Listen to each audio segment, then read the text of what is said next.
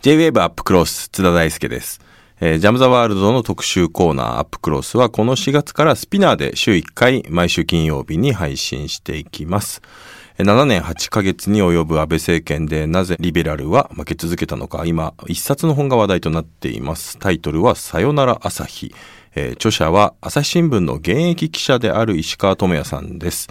えーこのリベラル派の主張が人々の胸を打ちにくくなった背景には、まあ、矛盾だとか、あるいは欺瞞があったということを、えー様々なね、えー論点から指摘されているんですけれども、一体どういうことなのか、えー今回は著者の石川さんにたっぷりお話を伺います。石川さんよろしくお願いします。よろしくお願いします。あの、えー多分石川さんと僕、そんなにね、世代も離れていなくて、おそらく大学生の頃にインターネットが来てっていうですね、多分、あの、割と見てきて育ったものとかもかなり近いと思うんですけれども、あの、初めましてですね、今回は。そうですね。須田さんとはお初ですね。あの、昨日 Facebook で確認したら、共通の知り合いが30人以上いましたけれども、そうでしょうね。意外にというとね、おかしいですけれども、あの、これまでお仕事をさせていただく機会はなかったですね。はい。ということですね、今日もいろいろお話を伺いたいなと思ってるんですが、えっ、と、まずですね、この朝日新聞の現役記者が、えー本を出す。まあそのこと自体はね、よくある話なんですけれども、さよなら朝日というタイトルで本を出した。まああの実際に朝日新聞辞められた方がね、まあ朝日新聞のそういう、まあ告発というかね、批判みたいなものを書いてっていうのは結構今までもあったかと思うんですけれども、このはい社内にいながらにしてこれを書くっていうのがね、あの、相当これ大変なんじゃないかなと思うんですけれども、まあこのタイトルにはどんな思いを込められてるんでしょうか？まあ、あの、さよならっっていう反語表現ですね。あの、会社を飛び出す気は、あの、ないんですけれども、あの、そういう意味では、用途苦肉じゃないかっていうふうに言われそうですけれども、あの、まあ、タイトルは SNS で飛び交ってる、あの、ハッシュタグで、さよなら朝日新聞っていう、まあ、反朝日の言論というか、あの、まあ、言論というか、なんというか、まああの、まあ、罵詈雑言的なものも、まあ、含めてですけれども、それをまあ、逆手に取ったっていうのと、あとは、まあ、リベラルが黄昏れているって言われている中でですね、まあ、あの、サンセットと、まあ、サンライズ、ライジングサンを掛け合わせたりとか、あとは、まあ、あの、去年話題になった東海テレビのドキュメンタリーで、さよならテレビっていうのがありましたけれども、うんそれへのあの、オマージュを込めたりと、まあ、いろいろな願意を込めたものなんですけれども、あの、まあ、さよならテレビっていう、そのドキュメンタリーは、テレビジャーナリズムの現場の話ですけれども、まあ、中、中に軸足を置きつつ、その批判的に自己検証した作品ということで、まあ、そういう意味ではそのタイトルに込めた狙いっていうのは、それに、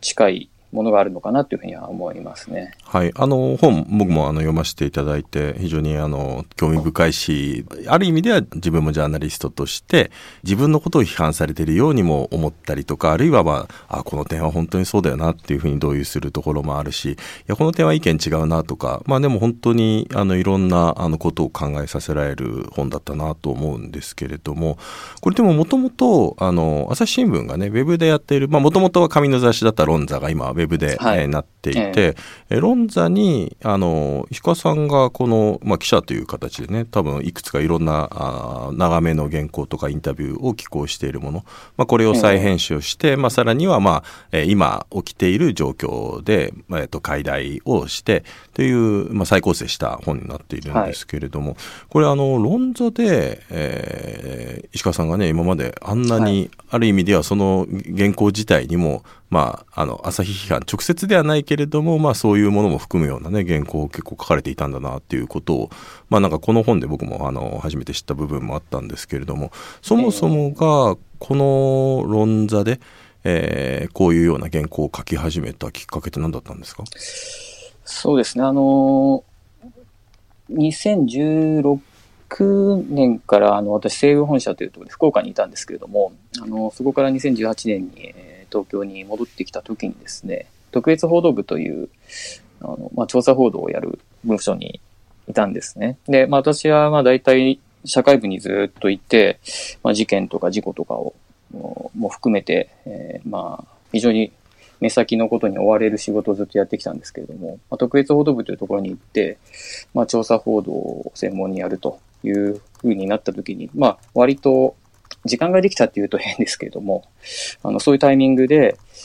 まあ、あの、これまでの記事読んでた、まあ、ロンザの編集部の人から書かないかと、まあ、お声掛けいただいて、書き始めたっていうのが、まあ、直接のきっかけなんですけれども、あの、まあ、新聞記事とは違う、本当に論考を自分で長く書けるという、まあ、場なので、あのまあ、本当にその時々の、まあ、トピックで、まあ、書いてきたら、もう2年半ぐらいで30本、40本近くですかね、あっという間に行ってしまったということで、まあ、いわゆるその、なんていうか、朝日批判っていう今お話ししたけど、それを書くつもりはまあ全然なかったんですけど、まあ、ジャーナリズムの課題とか、あのー、ちょうどその言語が変わるときとかですね、そういうタイミングでこういろいろと、まあ書いていったら、結果的にはこうリベラルの自己検証本というか、まあそういうふうに、まあ、なんとなくテーマが、あの、なっていったっていうのがまあ実態ですかね。うん。あのー、前書きのところでもね、触れられてますけれども、確かにここ2、3年ぐらい、やっぱりその、リベラル、従来の左派、リベラル側のことを批判的に、えー、えー、まあ、なんていうか、検証するとか、あるいは問題提起する本が、はい、確かに本屋さんでもよく見るようになっているんですよね。で、まあ、あの、この本はまあ、なんだ、そういう本と似ている部分もあったり、あるいはまとめているようなところもありつつも、やはりあの石川さんならではのあの視点がやっぱりいろいろ含まれているっていうのが非常に特徴のなんていうか類書があるようでないようなあの本になんか不思議な本に仕上がったなっていうふうにも思うんですけど実際にご自身でね最後まとめられてみていて出来栄えというか仕上がりどんな本になったというふうにお考えですか？うん、本当に、まあ、朝日批判や暴露本では全然なくてですね、まあ、タイトルはちょっと刺激的かもしれないんですけれども、まあ、本当に結果的にそういうふうにリベラルの検証になっていったっていうのが、まあ、まあ自分でもやっぱりそういうことに自分で興味があったんだなっていうふうにあのそういうふうには思っていますけれどもね、うん、実際どうですか、朝日新聞でね今も中で働いていて、まあ、そういう、えー、まあ、朝日新聞に対してということもあるでしょうし朝日がまあ代表しているリプレゼントしているような部分のそのリベラルに対しての信用、はい、なくなってるというか肩身狭いという思いってありますか？そうですね。あの、朝日新聞自体が今、まあ、かつて言われてたのはリベラルの U なのかどうかっていうのはちょっとわからないですし、まあ、いわゆる朝日岩波っていう記号がですね、リベラルを代表しているかどうかっていうのも、ちょっと若い人なんて特に通じないとは思うんですけれども、その、まあ、朝日的なるものっていうのが今残ってるかどうかともかくとして、やっぱり世界的にこう、リベラル勢力の体調というか、湿地は広がっていますよね。うんやっぱりその、トランプの当選っていうのはまあ決定的にそれを物語る出来事だったとは思うんですけれども。確かにね。その意味で言うとね、最近だとあの、はい、マイケル・サンデルさんが新著出されて、えー、そこの中でも、いわゆるそのメリトクラシー、まあ、学歴主義とかエリート主義のようなものの、まあ、やっぱ社会に与える分断とか問題点っていうのが、まあ、これ今、あのまた注目される議論になってはきているんですけれども、はい、あのこの「さよなら朝日は」まあ、というかサンデルさんのそのそうした議論なんかも、まあ、先取りで入っているようなところ。いわゆるやっぱりそのポピュリズムをどう捉えるのかポピュリズムというのが、はい、やっぱり愚かなあの大衆がそれに、まあ、政治家にや一部メディアに先導されてやっていることなのだっていうことこれに対して批判的なリベラルに対しての批判が結構書かれていて、はい、まあ、そういった態度こそがやっぱり厳しく国民から見られていて、えー、支持を失っているんだということ、これがまあ様々な、あの視点から多分あの分析されている本でもあると思うんですけど、改めてそのあたり教えていただけると。そうですね。あの、まあ政治的なリベラルの失墜っていう理由で言うと、やっぱりその今津田さんおっしゃったようなことがやっぱ大きいと思うんですよね。あの、実際にじゃあ、トランプという人が当選後にやったことっていうのは何なのかって言ったら、やっぱり富裕層の、まあ、優遇であったり、まあ、アメリカ国民をこう統合するっていうよりは、分断煽るようなことばっかり、まあ、言ってきたし、やってきたわけですけれども、少なくともやっぱりその二大政党のエリートたちが救い取れなかったアメリカのこの中間層の没落への危機感っていうものを、やっぱり大いにこう刺激して、まあ、まさかまさかであの、超大国の大統領にまでなってしまったわけですけれども、あの、やっぱりブレグジットの国民投票、イギリスで起きたこともやっぱり同じだと思うんですよね。あの、まあ、グローバルで国際派で、まあ、EU 残留こそがまあ、賢明で理性的な判断なんだっていうふうに、まあ、リベラルはまあ、信じてきたし、思ってたわけでだけども、結果はやっぱり離脱が多数派になったと。うんやっぱりその、アメリカでもイギリスでもこう、リベラルオーソリティっていうものが、そのエリティズムですよね。エリート主義的なものにこう、やっぱり手痛いしっぺ返しを食らったこあの出来事だったと思うんですけれども、でもやっぱりそのリベラルはトランプの当選にしても、あのブレグジットにしても、やっぱ愚かな選択だったと。むしろ決めつけるような、やっぱり国際協調に背を向けた危険なポピュリズムであって、排外主義だっていうふうに、まあ、断じてしまったわけですよね。で、未だにやっぱりそういう見方を続けてると思うんですけれども、でもやっぱりその、アメリカでもヨーロッパでも、多分日本でもですね、進行しているものっていうのはやっぱり通底していて、それはやっぱりネオリベであったり、新自由主義的なものへの、まあ、抵抗なんだと思うんですよね。今先進国の内部で起きているのは。やっぱり上下の分断とか経済的な不平等の進行っていうものがコロナで特に進んでいて、そういう中で今やっぱり求められているのっていうのは、まあ私はやっぱりグローバル化で後退してしまった、まあ国家が本来果たすべき役割っていうものをもう一回こう再考しようよっていうことなんだと思うんですよね。うんまあそういうネーションっていうものへの回帰のベクトルがやっぱりこう世界的に広がってるとは思うんですけれども、これ、あの、石川さんがね、はい。今おっしゃったことは僕も、あの、同じだなと思ったという部分もあって、多分、えーあのつまりブリグジットが起きた2016年の時点では多分本当に、うんまああれを否定的に捉える論者の人っていうのは、まあ左派リベラルにもちろん多かったんですけれどもやっぱりそこから4年が経って、まあ、大きな多分変化としてやっぱあったのが、まあ、コロナ禍っていうのはやっぱ外せない大きな変化としてあって、うん。今石川さんがご指摘されたように確かにコロナによってあこういう忖度せず世界中を広まってしまってそれをなんとか国境を引いて国で守るっていうことをやるときに、まあ、もうやっぱり国家の機能ネーションステートの機能っていうのが、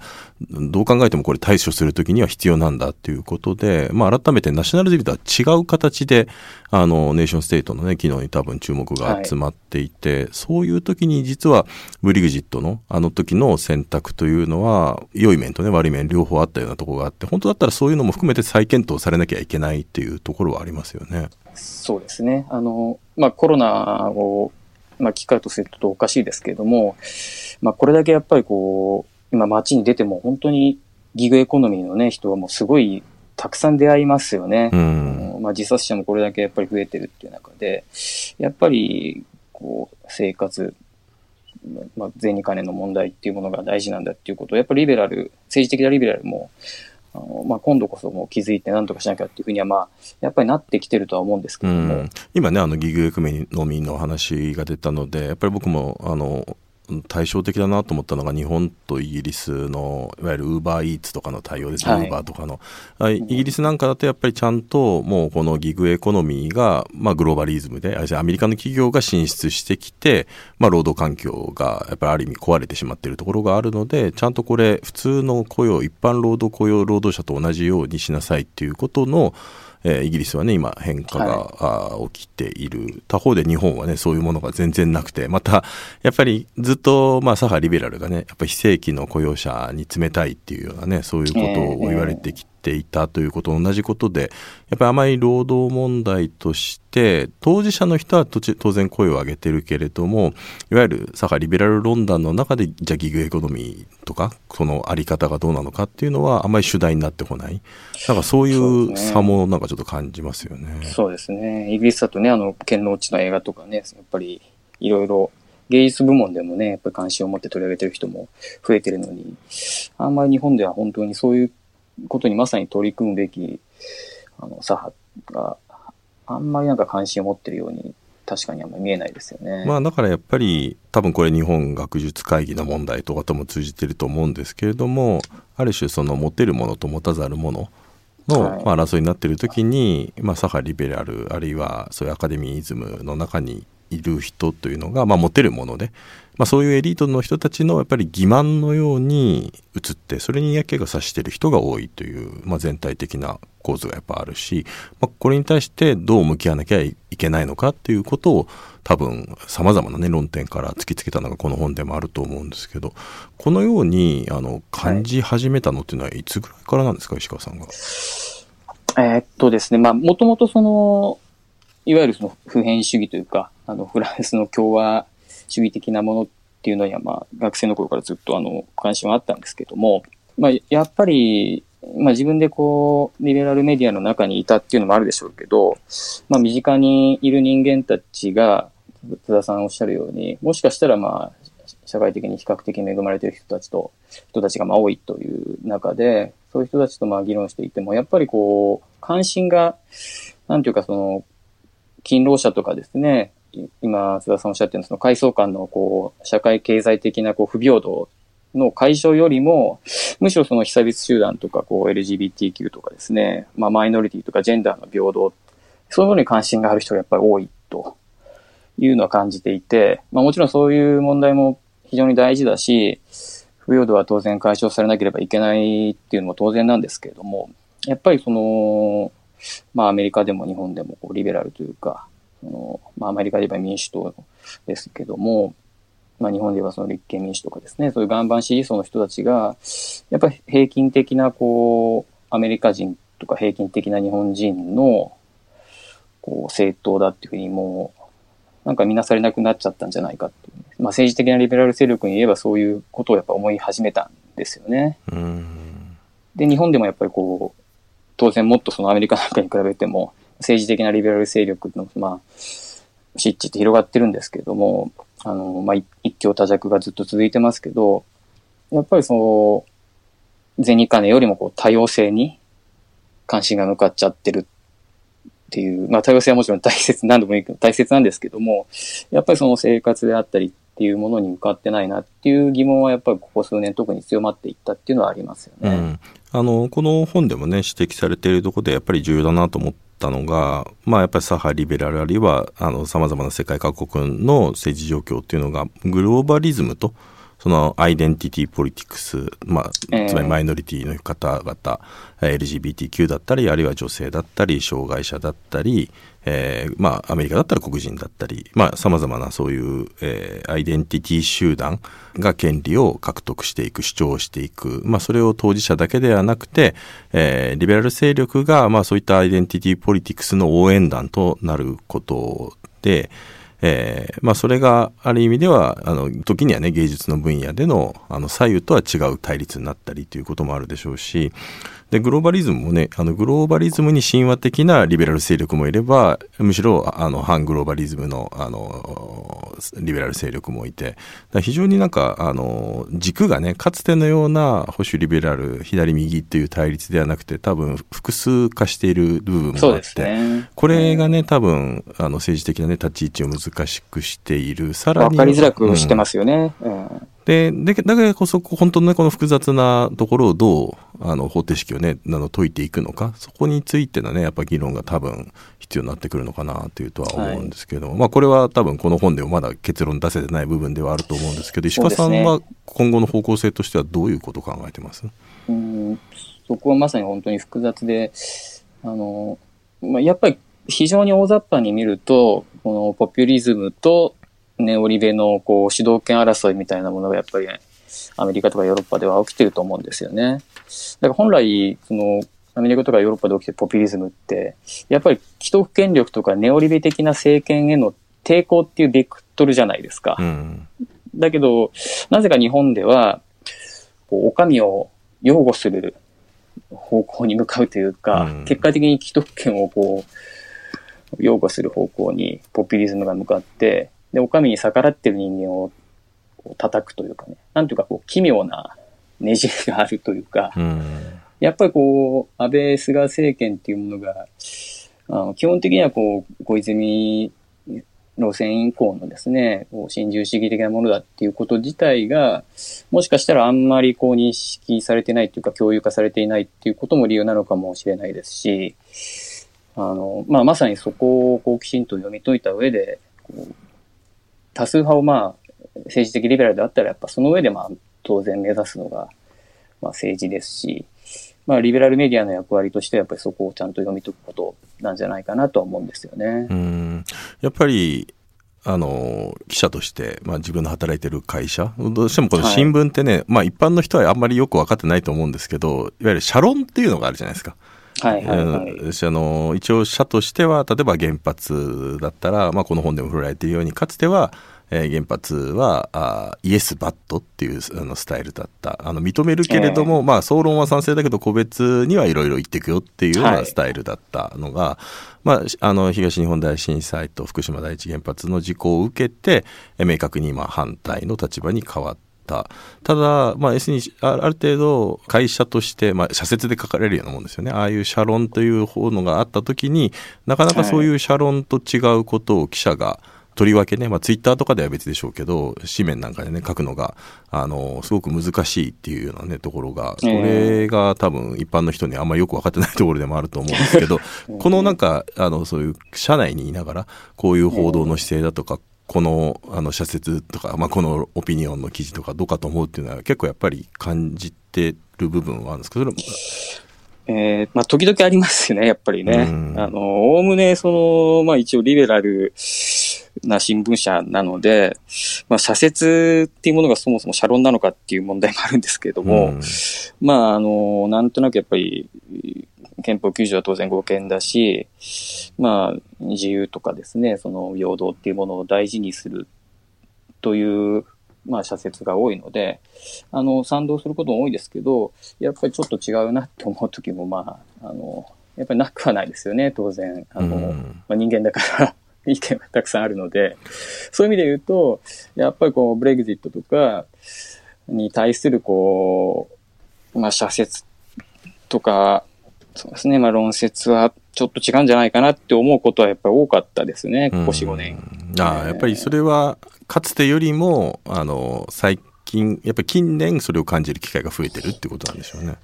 そうですね。うんまあ、やっぱりこう、グローバル化が進化していく中で、どんどんこう、まあ、それに本当に反するかのようなですね、まあ、社説も実はあの多いんですけれども、でも、その中身をよく読んでみると、結局、この、まあ、いわゆるこう、エリティズムであったり、こう、ポピュリズムをですね、大衆迎合主義だっていうふうにまあ決めつけて、で、まあ、ブレグジットもやっぱり、あれはまあ基本的には愚かな選択だったという、そうは書いてないけども、よくよく読んでみると、やっぱりそういう社説がまあやっぱ多かったですよね、ね、うん。朝日新聞ねまあこれのまさにね「さよなら朝日」でもこれでも指摘されてますけどもう朝日新聞だってもともとはあの不偏不党を掲げた大衆向けの新聞になってたわけで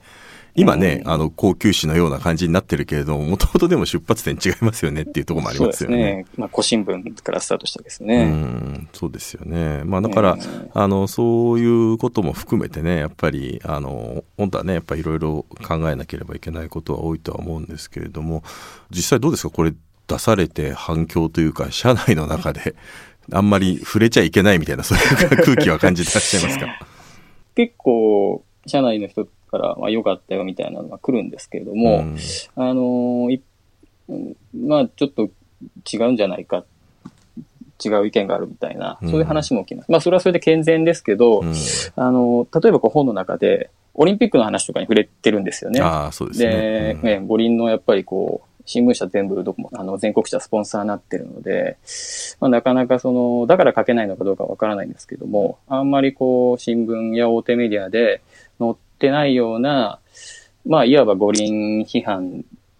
と言っていいようなものもこの本で入れてるので、まあもっとその急先鋒の本間さんのインタビューがね最後にありますからね。で、これは本当に、こう、自分もこういうこと書きたかったけど、なかなか新聞ではみたいな、そういう、こっそりですね、メールを送ってきてくれたりとかっていうのは結構ありましたよね。なんか僕も全国市から地方紙までいろんなあの記者の知り合いの方多いんですけどなんか僕の印象だとやっぱ朝日新聞の人って特徴があってすごいええ会社の悪口をすごい嬉しそうに言う記者が多いのが 朝日新聞なんですよね。いやだからそれぐらい会社の悪口を堂々と言ってでも朝日が大好きみたいな。やっぱそういう人が多いのがなんか朝日の特徴かなっていうふうに自分では分析してるんですけど。そうですね。まあ、こう飲み会とか、その、裏で言うんじゃなくて、まあ、正面からね、もっとみんな、あの、言った方がいいと思うんですけどね。うんであれば、その方がやっぱり、まあ自由で本当に寛容なメディアなんだっていうふうな、読者にもそういうふうに受け止められると思うんですけどね。うんやっぱりちょっとすごく建前的なところがね、ええ。やっぱり目立つようになってきてしまっているということ、まあ、そこに対して多分いろいろなあの本来だったらここを議論しなければいけないということをあそうですね。この本で言うとフェミニズム憲法問題そして、えー原発科学報道沖縄あそして天皇とですね。まあもうなんかやっぱりもう触れるだけでね、あの結構厳しい、あの、なかなか議論を呼ぶようなね、ものが分かっていて、僕自身ですね、あの、やっぱり読ませていただいた中で、3章、この、えー憲法9条の問題、あるいはまあ4章の原発の問題、沖縄と本土の問題、天皇の問題、もう3章以降はもう、なんか大体ほとんど意見同じだなと思いながら、あ、本当ですか？はい、あの、え僕自身はもうあの球場であってもあの議論するべきだと思思いますし。で、まあ、原発とか核報道に関しては本当にあのこのやっぱり、まあ、これ解説で、えー井上達夫さんもねあの読みどころだっておっしゃってたように、あのすごくあの、まあ、朝日新聞がねやっぱり原発に局面局面でずっとやっぱり原発がここまでえー大きくなってしかもそれに歯止めをかけられなかったっていうことのやっぱり責任があるんじゃないかっていうことを書かれていてはい。で沖縄の話でもですねやっぱりこの基地引き取り論ってありますよね沖縄の。あの、えただそれがやっぱりリベラルの中でももう米軍基地は日本全国どこでもいらないんだっていうことリベラルの左派の人がいることによって結果沖縄にだけ負担が過重にかかっているっていう状況もあるので、はい。僕は基地引き取り論っていうのは十分あの本土の側で責任を持って議論するべきだと思っているのでその点も同じでですねなので、まあ、3章以降は大体同じだったんですけどやっぱりあの、ええ。他方でやっぱり2章のフェミニズムのところは、はいあのまあ、僕もアアファーマティブアクションをね愛知トリエンナーレで実はやった人間でもあるので、結構そのアファーマティブアクションに対しての批判的なこともいろいろ書かれているのでここはちょっとなんかあのいろいろご意見伺いたいなと思ったところでもあるんですよね。えーそうですね。津田さんとは、もしかしたらちょちょっと意見が若干異なるかもしれないですね。うんあのこの問題については。まあ、この本でもね結構最初の方に、ね、出てくる重要な部分でもあると思うんですけれどもこのいわゆるアファーマティブアクションとか、えーまあ、パリテを推進というものに対しての、まあ、違和感否定みたいなところをちょっと簡単に説明していただけると。はい。これも非常にこう、男という属性を持ちながら、なかなか語りづらいというか、うんあの、まあ、先ほどのその、は社内の反応っていうことはありましたけれども、やっぱりこのフェミニズムの書についてはね、やっぱりこう、読んだ、あの、フェミニストの方とか、まあ、主に女性の記者の方からですね、まあ、あんまり評判はあんまり良くなくて、実際に、反論や攻撃も、あの、ネットとかで、あの、ソーシャルネ、SNS とかでありましたけれども、まあ、ちょっと誤解というか誤読されてる面も、まあ、あるのかなっていう、その、コメントもあったし、私自身がまあ男であるっていうことで、まあ、それ自体がまあちょっとね、こういう発言に対して反感を読んでる面ももしかしたらあるのかもしれないんですけども、あの、まあ本の中でも、これかなり控えめに書いたつもりではあるんですけれども、まあ要はこう、市民には男と女によって成り立っているのかっていうのが、まあこのパリテ論争っていうもののやっぱり本質で、あの、まあやっぱりこう、とりあえず市民っていうものはま普遍的なものであってですね、特定のなの民族であったり、まあ、特定の宗教を持ってる人たち、キリスト教徒や、まあ、ムスリムであったり、あるいはまあこの肌の色、あるいはその性別、男や女によって、こう成り立っている、構成されているってものじゃなくて、そういうまあとりあえず差異をですね、一旦こう政治的、あるいはこの法的なその、あの、空間概念においては、まあ、平等で、あの、同じ権利を持つ、まあ、普遍的な市民っていうものを想定しようじゃないかっていうのが、まあ、とりあえず建前じゃないですか。うんその近代国家のう。んあの、という考えからすると、やっぱり男と女という差異であっても、それは特別なのか、そうじゃないのかっていうことで言うと、やっぱり基本的にはやっぱりこう、あの、平等な個人の権利によって、やっぱり、あの、政治っていうものは参入するだものだと、まあ、私は思ってはいるんですね。そうすると、やっぱりこう、特定の属性にですね、基づいて、まあ、その特定の属性によって、やっぱりその歴史的、系統的にこれは差別をされてきたし、不利益を被ってきたんですけれども、あのそれを理由に、やっぱりその、いきなり文句を解放されても、平等なやっぱりスタートラインに立てないと。だから、やっぱりその一定のこう融合しましょうじゃないというのがまあ、基本的にはアファーマティブアクションの考えですよね。うん。まあアメリカとかでももうずっと積極的に取り入れられてきたまあ問題で、だからここの議論って結構まあアメリカとかだとまあいろいろ訴訟にもなったりして、まあ基本的には過渡的な措置だっていうのが、まあそのアファーマティブアクションのやっぱ導入の、あの基本的なまあ設計思想だったとは思うんですけれども、やっぱりパリテっていうのはちょっとそれとはまた違って、やっぱりこう、そもそもこの社会っていうものは男と女によって成り立っていると。半分なんだから、当然やっぱり半分ずつ、その、男と女によって成り立っている社会っていうものを反映するように議席にもこう反映すべきじゃないかっていうのがまあ、いわゆるパリテですよね。うんだから、まあ、ある意味でそういういろんなまあ属性や集団カテゴリーの中で、男と女という際を、ある意味でこう、非常に、い他の際とは違う際であるっていうふうに、まあ、認定しているのが、まあ、パリテの基本的な考えなんですよね。まあ、かそれをもう原理原則にしてずっと恒常的にするっていう一部そういうパリテ推進論者の人がいるそれねそこまで行くと行き過ぎじゃないかっていうお考えっていうことですよね。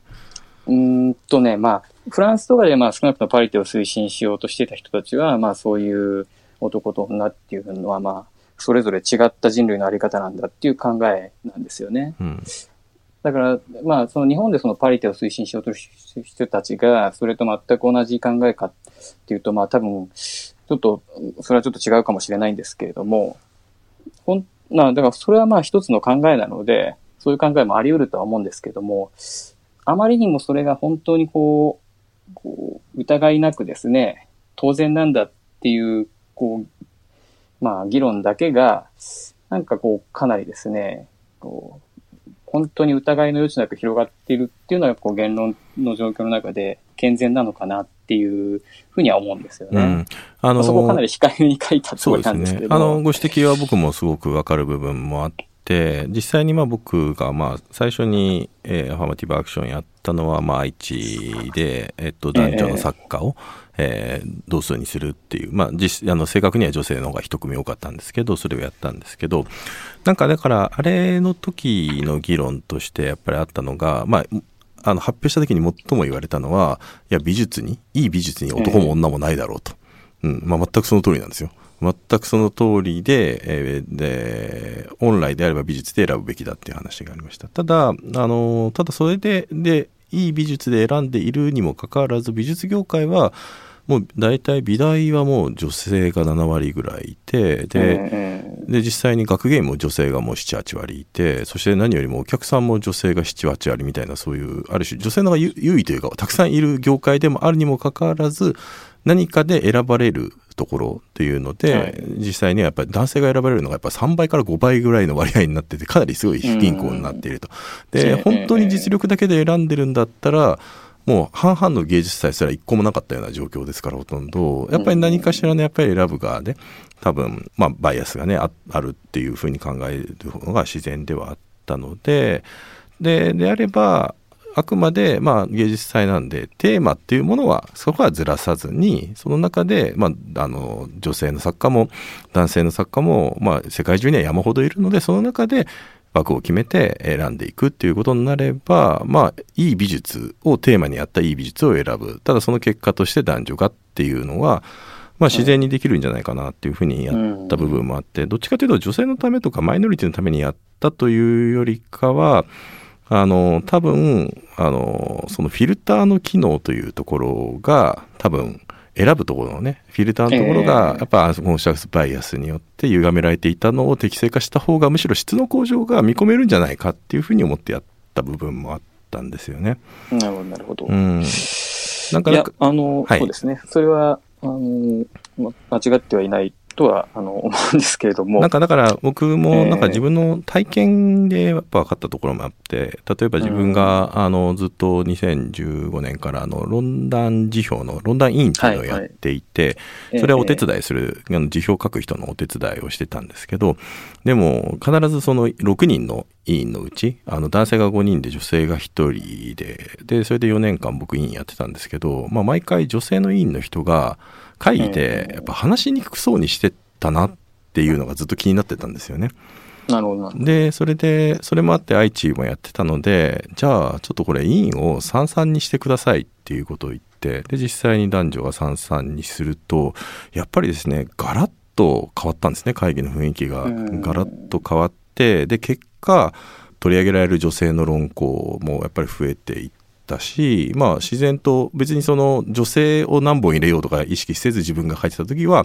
選んでいたんですけどやっぱり最後蓋開けてみると女性のあの論考が増えていったっていうところもあるので、やっぱりなんか気づくためのきっかけみたいなものでそういうことをやっていくっていうことも多分重要なのかなっていうことが思っ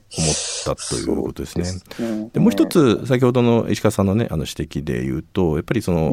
このパリでとかね、まあ、あのドハマティブアクションが過渡的なねあくまで適正化するための要するに男も女もないよねっていうのは僕もゴールだと思ってるんですよね。えー、だからそこに行くまでにやっぱり構造が歪んじゃってるのでその歪みをあの是正しないといけない。そのための過渡的な措置で僕もあるべきだと思っているので、その過渡的な措置としては、やっぱり、あの、これはある程度有用有効なんじゃないかなっていう気もしていて、パリテール推進論者も結結構一枚じゃなくて、むしろ、あの、愛知のえー、あれをやったことで、上野千鶴子さんからは、まあ、それ全然ゴールじゃないからっていうのは言われて、やっぱり上野さん自身も、どちらかというと、過渡的なものだっていうふうにお考えだったのかなっていう気がしますね。そうですね。あの、まあ、そういう意味ではね、津田さんとあんまり私のあの意見も隔たりはないのかなと思いますけど。そうそう、その過渡的な、ね、えー、やつがどうなのかなっていうことではですね。だから、まあ、ね、当然そうですね。えー、圧倒的に今男社会なわけですからね。うん、ただまあ、逆に言うと、ただ、あの、アイデンティティポリティクスがね、やっぱ強くなりすぎると、やっぱり本来目指すべきは、あ石川さんが先に言った、実は、あの、男も女も、あの、ないで、えー、平等にこれはあの考えられる世界だよねっていうところがゴールである。ある程度のゴールであるっていうこと、そこのやっぱり、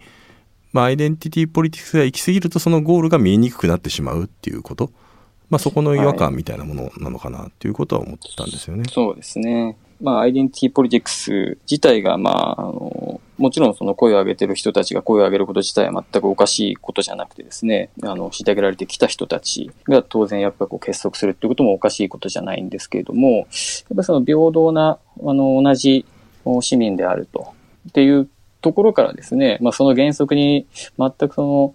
この社会が成り立ってないじゃないかっていうところが、まあ、多分かつてのこの公民権運動とかですね、あの、が訴えられてたことだと思うんですけれども、うん、やっぱり今のこう、アイデンティティポリティクスっていうのは、かなりこう、アイデンティティって言ってもその、個人のアイデンティティというよりやっぱり集団属性、カテゴリーのアイデンティティを、よりまあ打ち出して、この、まあ、差異を本当に打ち出すような傾向がまあ、あると言われてますけれども、まあ、ちょっとそれが行き過ぎると本当に、まあ極論ですけれども、の、まあ、分断をより呼び込んでしまうっていうことにもなり得るんだと思うんですよね。うん、でその中に、特にそのアイデンティティポリティクスの中で、やっぱりこう男女という問題は、やっぱりかなりこ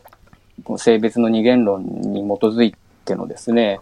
あの、ものと結びついて、特にその、あらゆる際の中でも、全然違う別の意味を持ってるっていうふうな、まあ、考えを、まあ、パリティの推進論者の、まあ、中の一部ですけど持ってる人たちもやっぱりいると。で、まあ、それが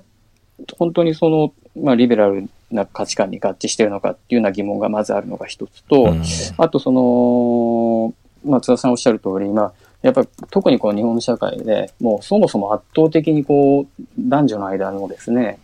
非対称性があるわけですから、やっぱりこの社会のいろいろな、まあ、芸術集団でもですね、いろんなところでやっぱりこう、まあ、集団があり、団体があったりする中で、一定程度やっぱりですね、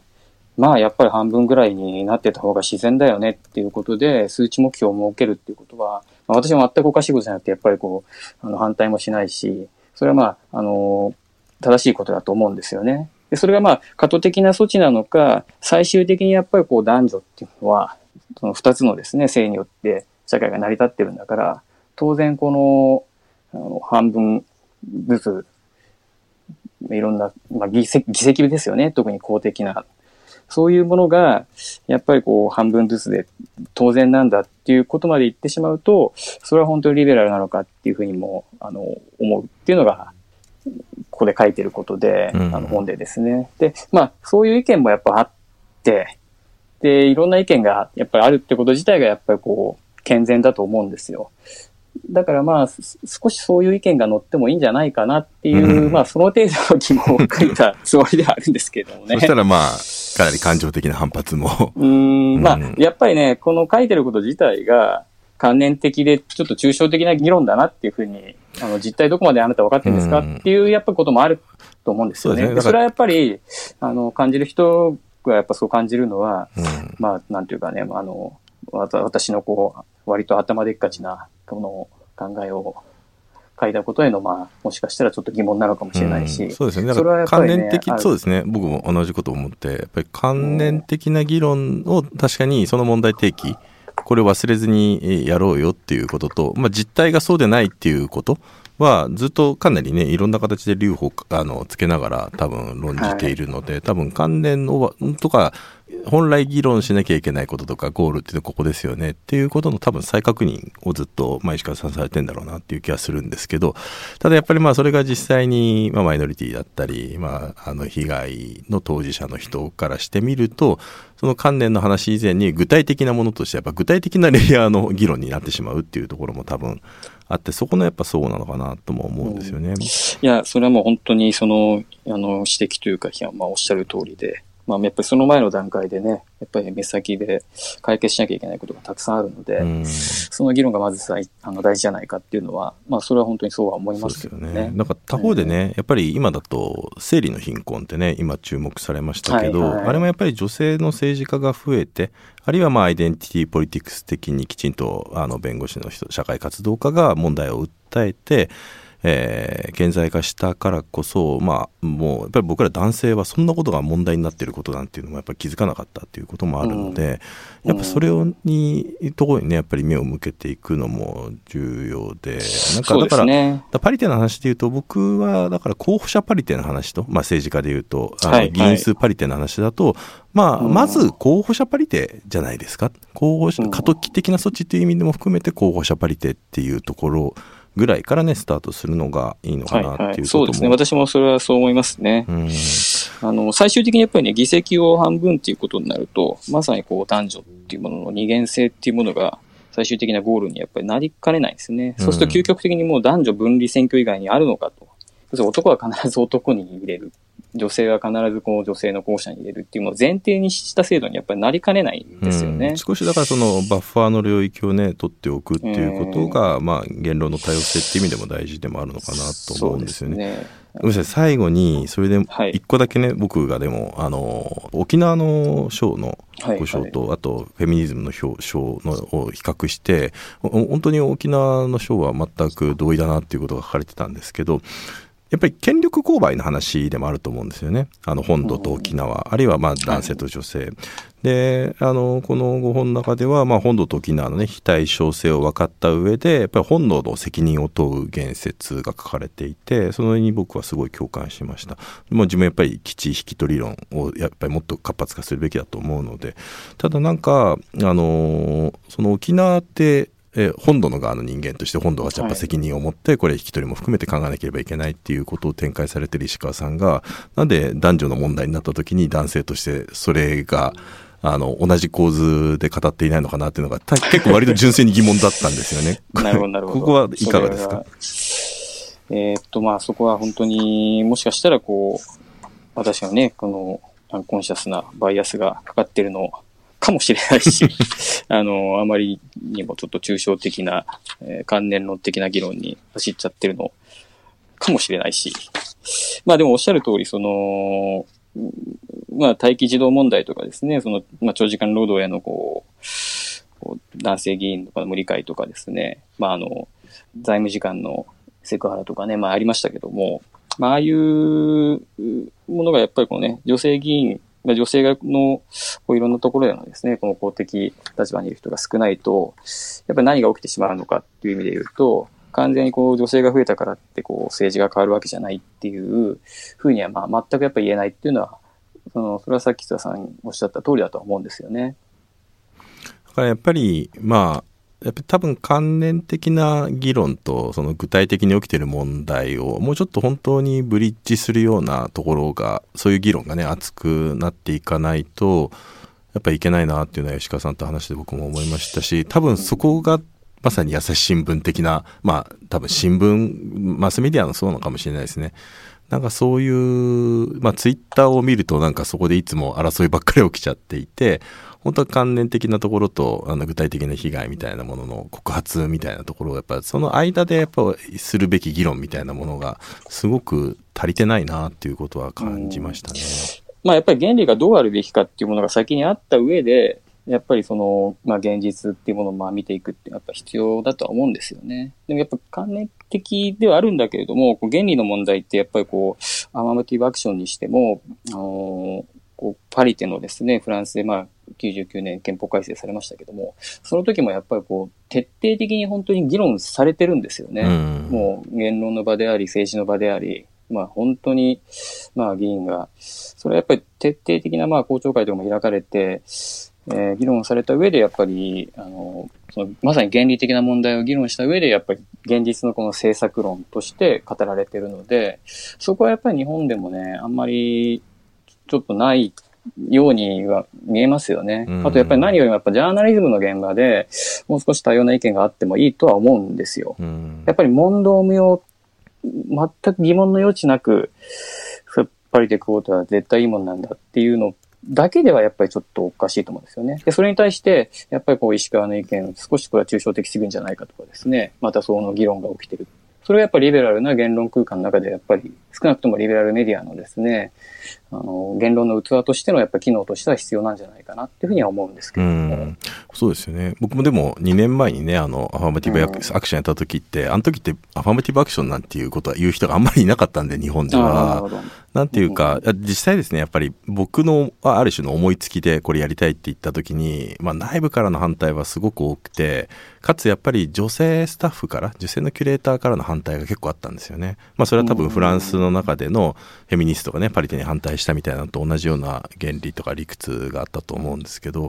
い、でもまあそれをやっぱり経て、僕もやっぱりまあいろいろ学んだことで分かった、まあ体験することでね、分かったことってたくさんあると思うので、結果とかね、これいいことじゃんっていうことよりも、なんでそれがいいことなのかっていうことの議論っていうのがね、多分本当にもっと、あの、オープンな場でね、むしろリベラルメディアだからこそそれをやっていく必要というのはやっぱり僕も感じましたね。はい、えー、そろそろお時間が来てしまいました。あ、ね、の、そうなんですよ。あの、最後にですね、あの、最後の最後、あの、石川さん、どんな方にこのさよなら朝日読んでいただきたいか、えー、リスナーの方にメッセージいただけますか？はい。そうですね。あのー、まあ、本の宣伝になっちゃいますけど、まあ、論考集なので、多分通して読むのは、まあ、かなり苦行っていう面もあると思うんですね。まあ、でも、九条原発フェミニズムっていう、まあ、テーマはかなり多岐にわたっているので、まあ、興味ある章だけでも、あの、つまみ食いしていただくだけでいいとは思うんですけれども、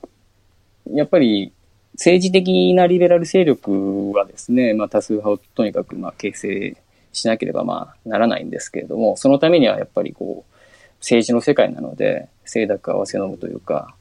まあ、あまり好きな言葉じゃないですけども、まあ、清と濁を区別した上で、